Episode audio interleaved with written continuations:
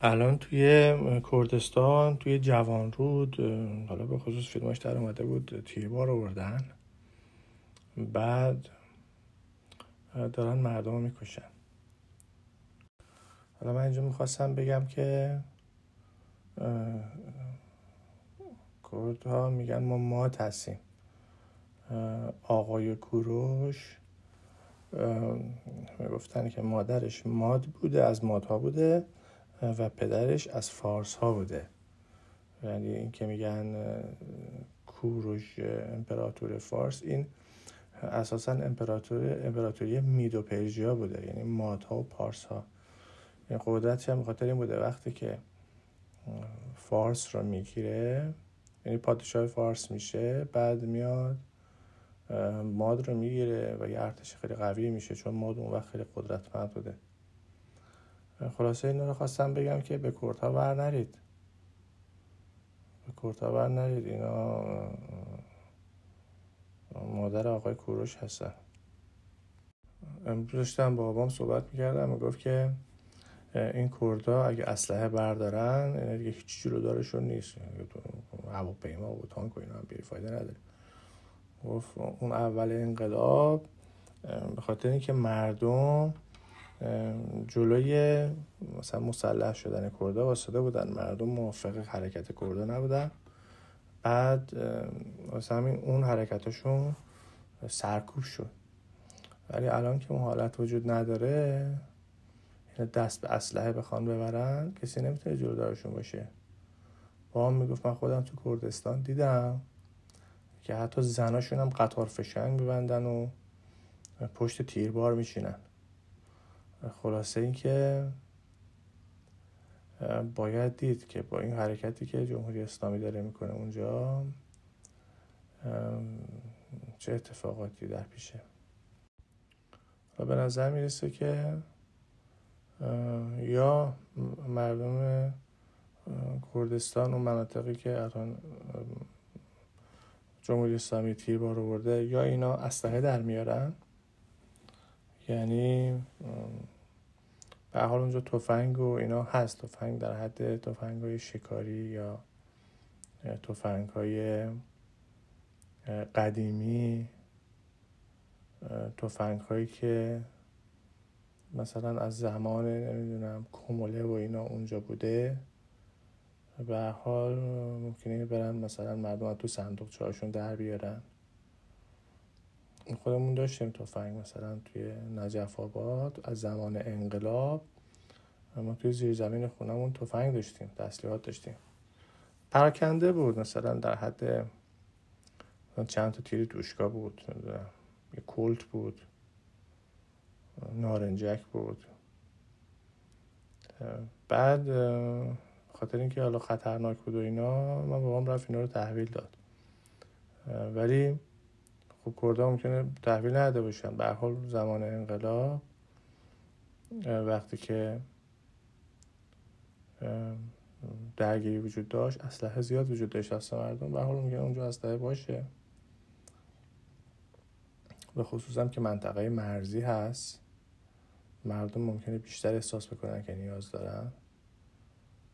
به خاطر مسائل ناامنی و اینها. هر لحظه ممکنه یه صدامی پیدا بشه. یا اگه الان تفنگ رو در نیارن میشه انتظار داشت که جمهوری اسلامی سعی کنه که سرکوب خونه به خونه بکنه. بره تو خونه مردم بخواد مردم دستگیر بکنه که اونجا هم خطرناکه. ممکنه که مردم شروع کنن از خودشون دفاع کردن و این سیستم سرکوب و تیربار و اینا دیگه توی فضاهای کوچیک جواب نمیده. وقتی که مثلا یه نفر برن توی خونه ای کسی که تو خونه باشه می‌تونه با قایم شدن و کمین کردن اینا رو بزنه. خلاصه برای کسایی که توی این سرکوبا با اینا هستن خیلی آینده روشنی نمی‌بینم. و به نظر میاد که خونریزی بیشتری خواهد شد. شاید این سرکوبای خونین و احتمال شکست نیروهای حکومتی توی کردستان شاید یکی دو هفته یا یکی دو ماه طول بکشه. باید دید. حالا اگه ما فرض کنیم که یکی دو هفته یا سه چهار هفته طول بکشه بعد این اعتراضات به این صورت به شهرهای دیگه هم سرایت می‌کنه. یعنی مردم با دیدن این ممکنه اونجاها هم رفتارهای مشابهی نشون بدن و نیروهای حکومتی رو بخوان از پا در بیارن. حالا باید دید. باید دید کردستان چی میشه. الان که آقای خامنه ای به این که بیاد فرماندار نظامی برای تهران بذاره. استاندار تهران رو یه دونه سردار سپاه اومدن گذاشتن. نمی‌دونم مثلا سردار هم هست یا سر، سرهنگ سرگرده. به حال نشون میده که دارن وارد فاز نظامی میشن که به سمت حکومت نظامی و چیزایی از این, از این قبیل برن. و وضعشون ظاهرا خیلی خرابه. ولی باید دید. باید دید که توی کردستان چی میشه.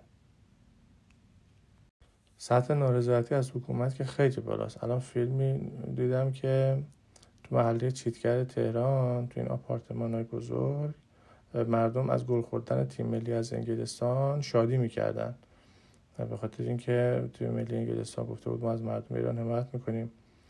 تیم ملی ایران هم خیلی غم و اندوه نشون نداده بود و به هر حال می‌خواستن مردم می‌خوان لجبازی بکنن با این حکومت.